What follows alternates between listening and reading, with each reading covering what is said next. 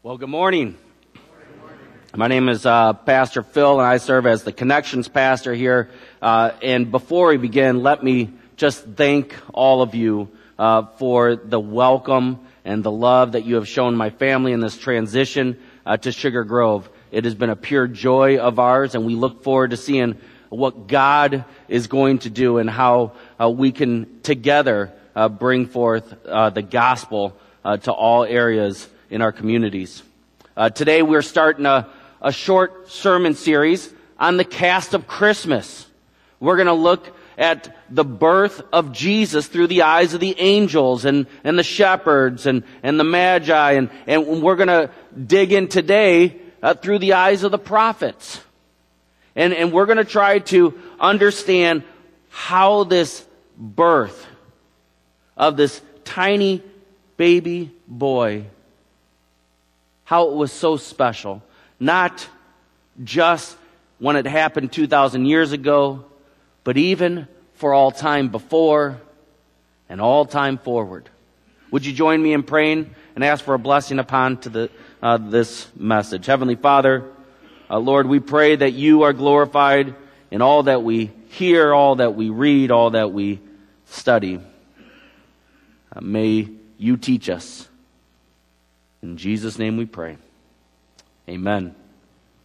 In 1993, uh, I had the privilege of going to MacMurray College in Jacksonville, Illinois, uh, where I was a Highlander.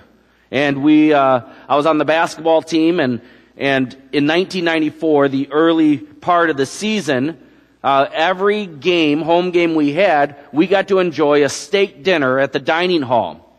It was a great steak dinner, and, and this particular day, I sat at a table with, with our head coach and, and one of the basketball players, one of the captains. His name was Matt Niehaus. He stood six foot ten, black messy hair, and he was nice as can be.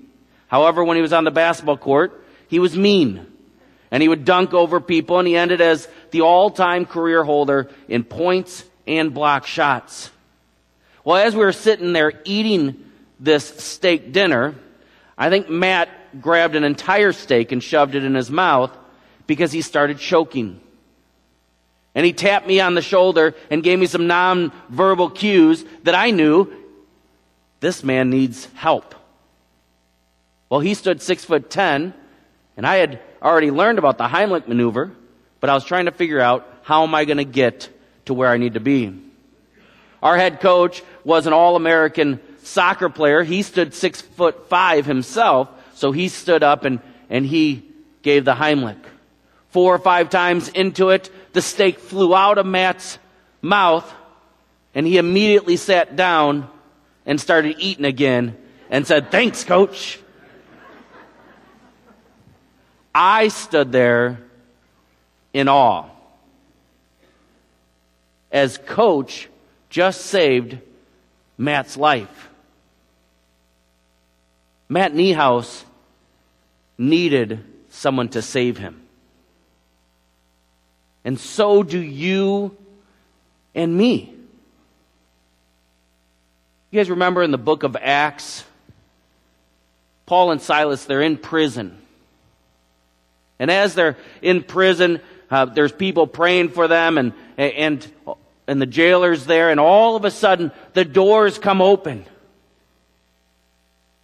And the jailer believes that now he is going to be executed for allowing the prisoners to escape. And the jailer asks Paul and Silas, he says, What must I do to be saved? It's a great question. What must I do to be saved? Paul and Silas gave an answer back. You remember that? Believe in the Lord Jesus, and you will be saved. You and your household. Believe in the Lord Jesus. As I study Scripture, as we study Scripture, we can clearly see that we need to be saved. Not just Matt, not just the jailer, all of us need to be saved. And we need to be saved because of one reason because we are sinners. Not because we're accidentally choking on steak or, or we let some prisoners escape. We need salvation because we have sinned. We are not perfect. How's this for a Christmas uplifting message? But it's the truth. And that is, that is a huge step for us to understand is that we are not perfect. The Bible says we have all sinned and fall short of the glory of God.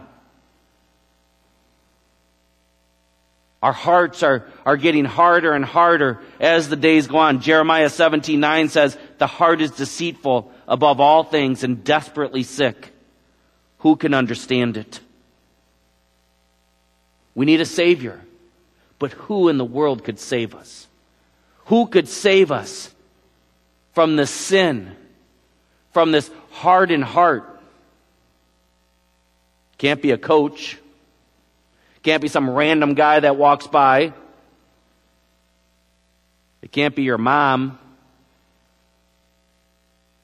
Can't be your dad. It's got to be somebody who's strong enough, somebody who's perfect.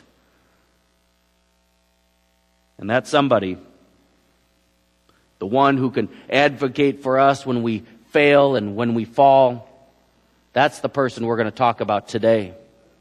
That's the person we celebrate on this Christmas season.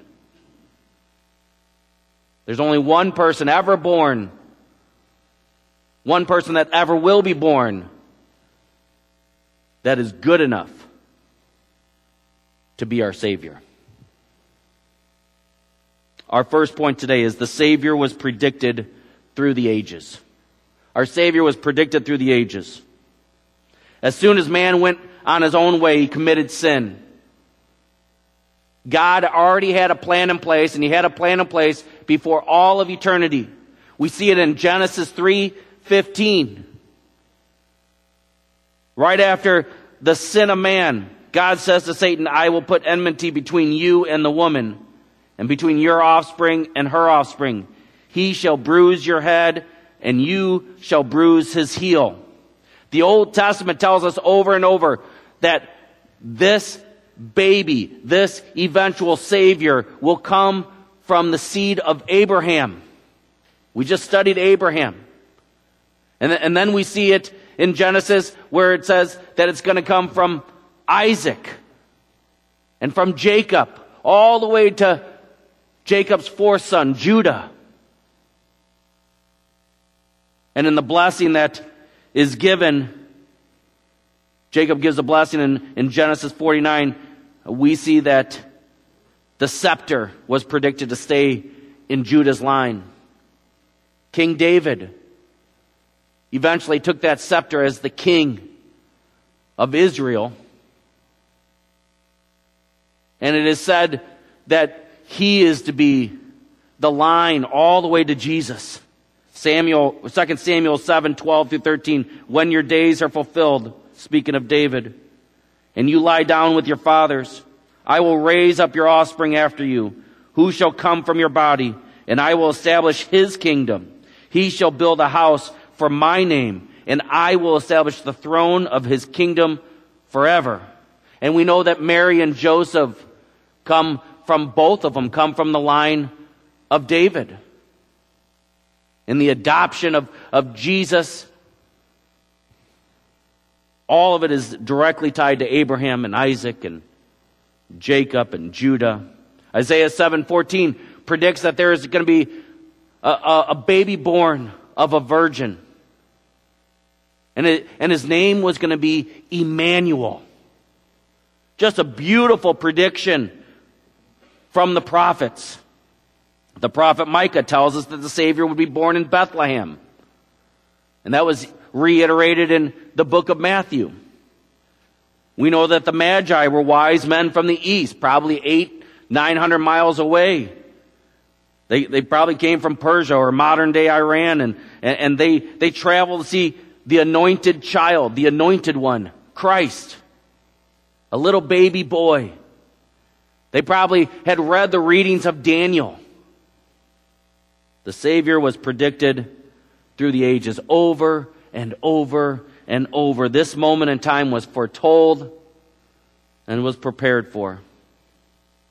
The verse we're going to land ourselves on is Isaiah chapter 9 verse 6. That's the verse we're going to, we're going to dig into and, and go through. And that will guide us through the rest of the time. Isaiah 9 6. For to us a child is born. We're familiar with this verse. To us a son is given, and the government shall be upon his shoulder, and his name shall be called Wonderful Counselor, Mighty God, Everlasting Father, Prince of Peace. Isaiah proclaiming the gracious promises of God. This is beautiful to watch as Isaiah speaks in present tense, knowing that it's going to happen in hundreds of years, but it had already basically taken place. The understanding of, of the magnificent moment in time on that Christmas day when Jesus was born. Wonderful words to hear for those wanting the light to come into their lives. Psalm 112, 4 says, Light dawns in the darkness for the upright. He is gracious, merciful, and righteous. You see, when, when, when trouble is going on in your life, when you have, when you have tough life situations, when you have heartache or, or things you're struggling with or, or things you can't figure out, when you trust in Jesus Christ as your Lord and Savior, we have that nevertheless. We have Jesus. We have Jesus we could always go to, we could always find comfort in, we can always rejoice in. No matter the situation, no matter how dark it gets, no matter how troubling it gets, we have Jesus. 2 Corinthians 4 9 says, persecuted, but not forsaken, struck down, but not destroyed. That's a message for everybody. But specifically, it's a message for those who trust in Jesus Christ as their Lord and Savior.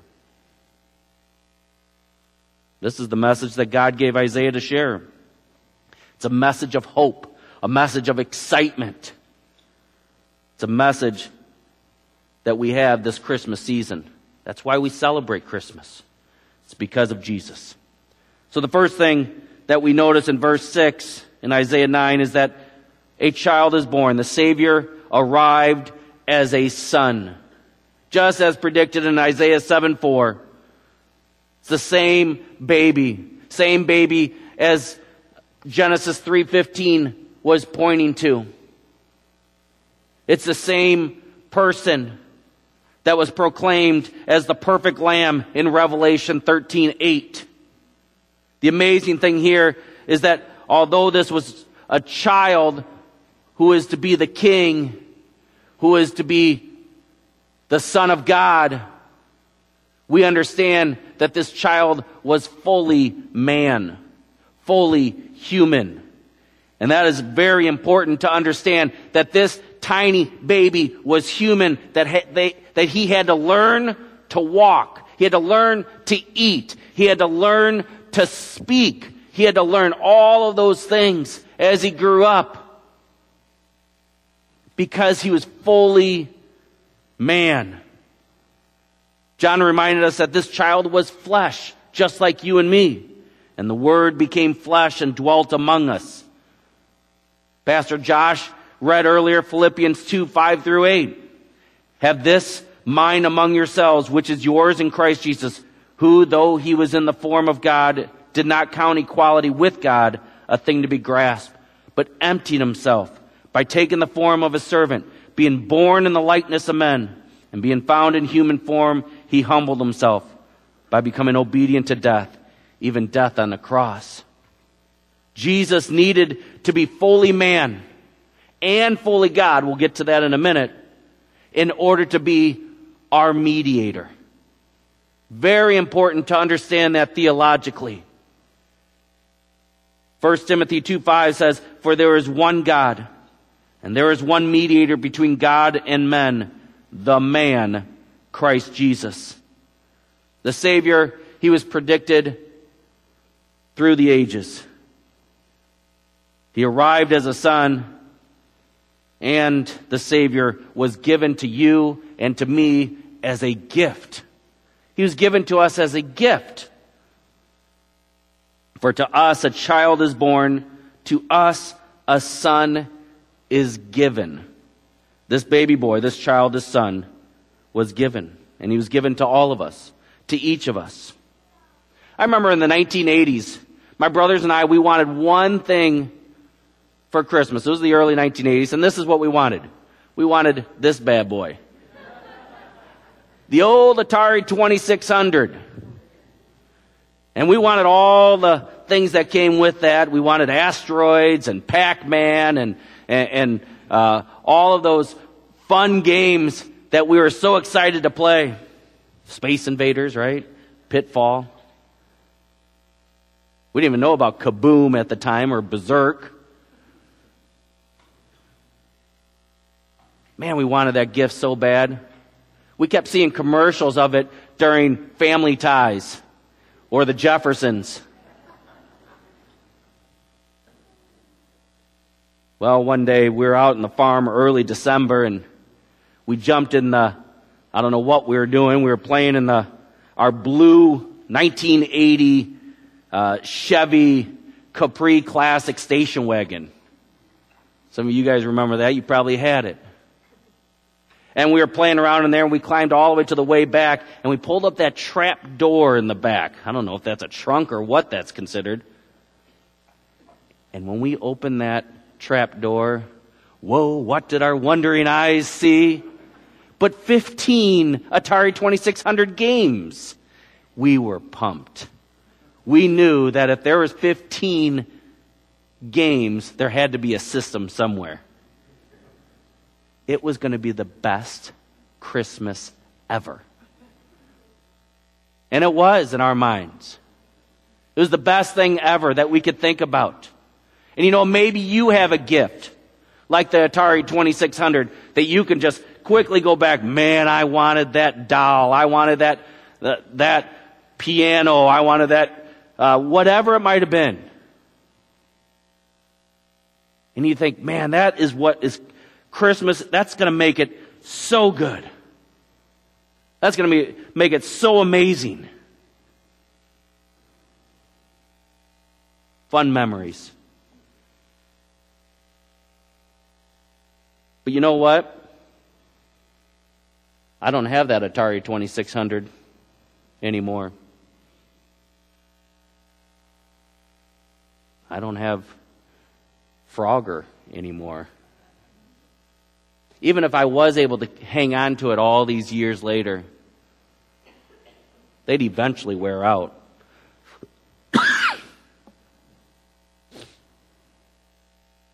they aren't eternal. All the stuff that we want, we get excited about, was just for today. However, hundreds of years before a little tiny baby was born, there was this proclamation made by this prophet named Isaiah. And he said, There's going to be the greatest gift of all time going to be given. And it's going to be a little tiny baby.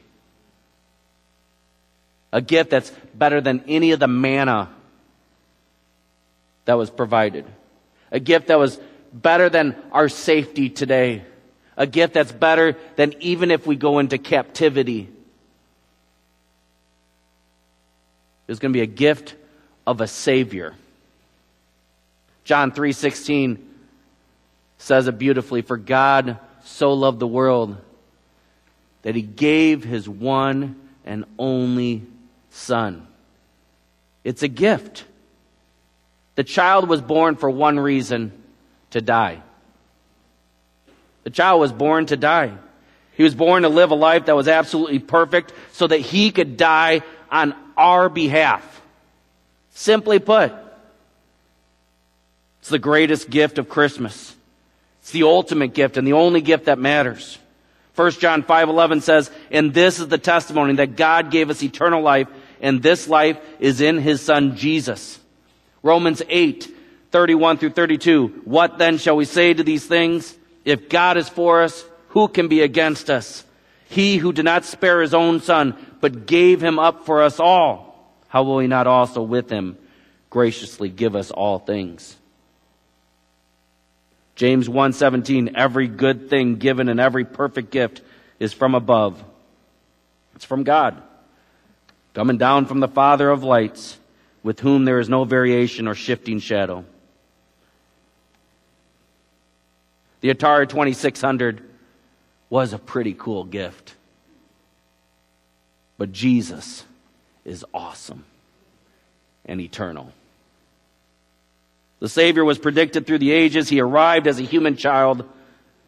He was given to you and me as a gift, and we see that the Savior is our King. He is our King. For to us a child is born, to us a son is given, and the government shall be upon his shoulder.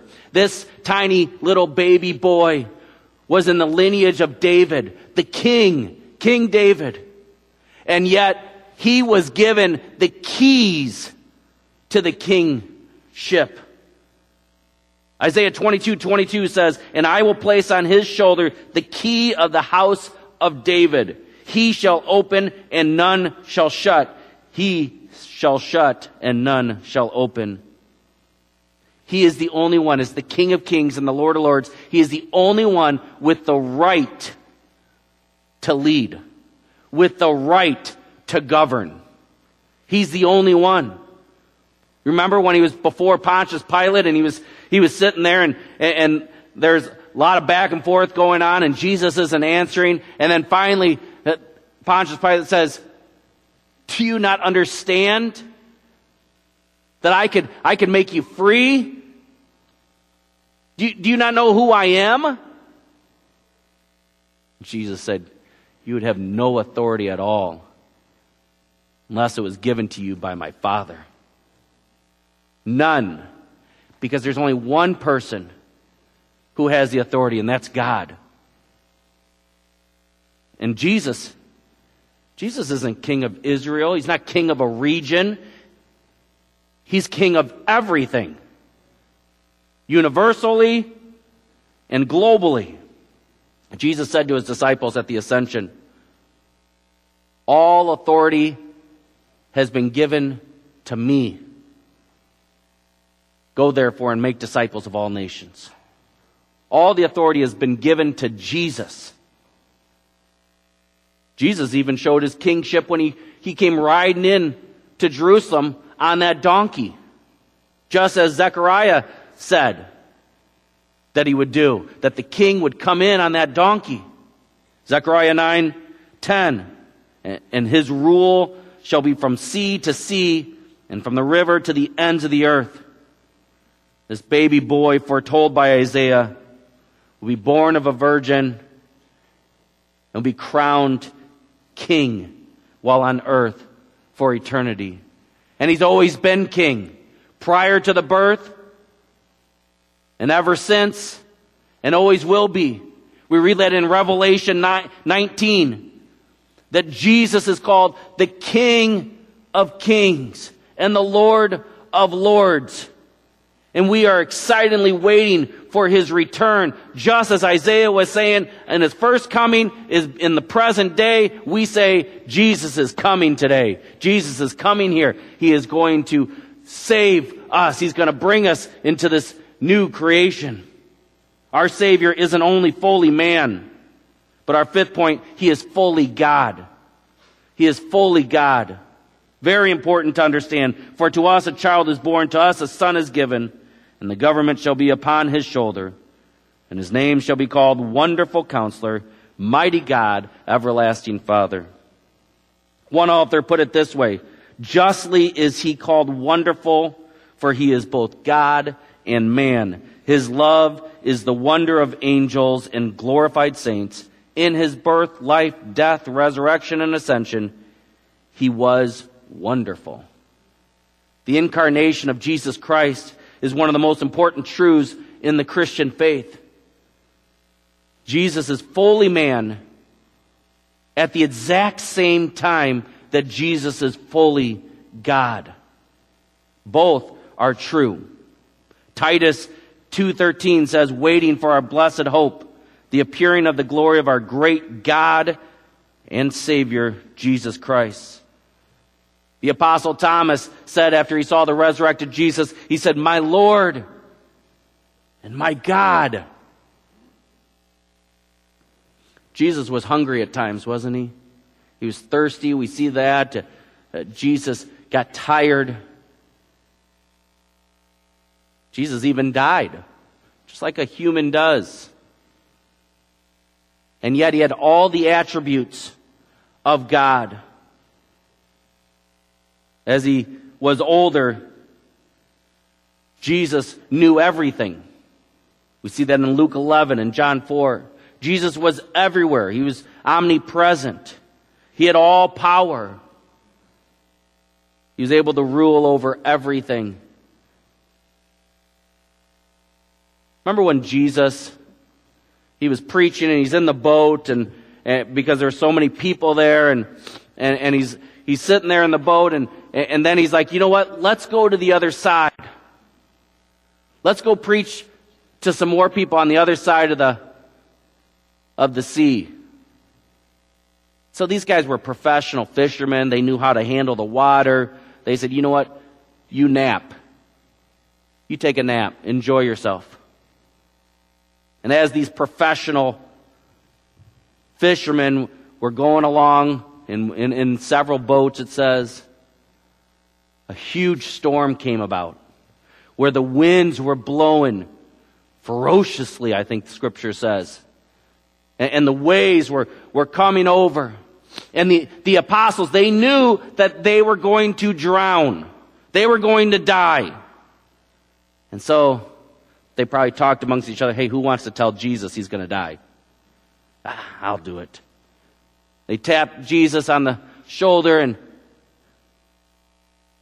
we've got a huge storm. Aren't you even concerned that we're going to die? wonder if Jesus smirked at that moment. Maybe he got up and uh, stretched out first.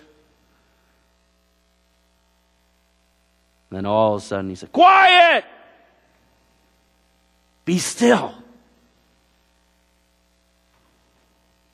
At that moment in time, everything stopped. Everything. And the disciples looked at one another and they asked the question you need to ask Who is this?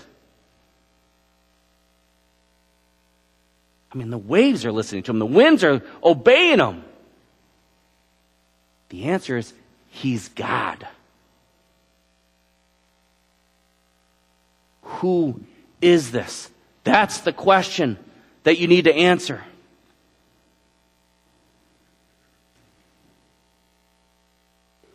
I'm here to tell you the man that calmed the storm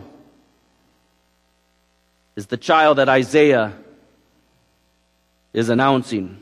The man that stood up in the boat is the Savior of all, given to us by God the Father as a gift for each of us. And he's always been the king. That's that guy that stood up, who made the waves obey him, he is God the Son. Colossians 2 9 says, For in him the whole fullness of deity dwells bodily. Finally, in Isaiah 9 6, and we'll close after this, we see the Savior is the author of peace. The Savior is author of peace. For to us a child is born, to us a son is given, and the government shall be upon his shoulder, and his name shall be called Wonderful Counselor, Mighty God, Everlasting Father, Prince of Peace.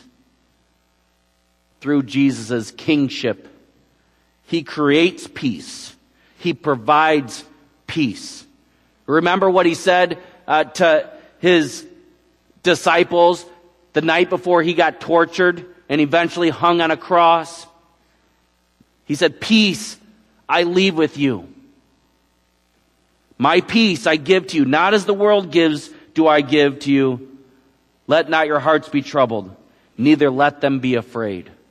The Prince of Peace, even the angels, when the, when the child was, was being born, they had to speak of his peace that he was bringing upon all those that call upon his name. And suddenly there was an, with the angel a multitude of heavenly hosts praising God and saying, glory to God in the highest and on earth peace among those with whom he is pleased. Isaiah 9 7 tells us that this peace that Jesus brings will have no end. This is so important to understand that this peace comes from trusting in Jesus Christ, from knowing Him as your Lord and Savior. And the peace isn't for Israel only. It's for all people, everywhere. This is why we glorify God. Because of Jesus, the Prince of Peace. That's why we glorify Him. This season of Christmas, it's a great opportunity for us to reflect on the gift of Jesus Christ the gift that was provided for us. Have you welcomed the King in your life? Have you accepted Jesus Christ as your Lord and Savior, understanding that He lived an absolute perfect life? That He went to the cross for you? That He died on the cross sinless? That He was raised again? That eventually he, he ascended into heaven and sits on the right hand of God as our great mediator, as fully man and fully God. So when we fall and when we fail, Jesus is there. I've got this one. I got this one. I've got this one. This child, this son, this son of God has been given to us. This is the cornerstone of our hope. This is the foundation to our joy, the foundation to our peace. May Jesus, the anointed King, be glorified in your life today, and may he be glorified forevermore. Amen? Let's go to the Lord. Heavenly Father, to you we give all the praise and all the glory. Thank you for your Son, Jesus. Thank you for that gift we can never repay it. We don't have enough time. We don't have enough resources. We don't have the ability ever to repay what you have given us. But we are thankful and we praise your name for it. And we lift up your son's name, Jesus. In his name we pray. Amen.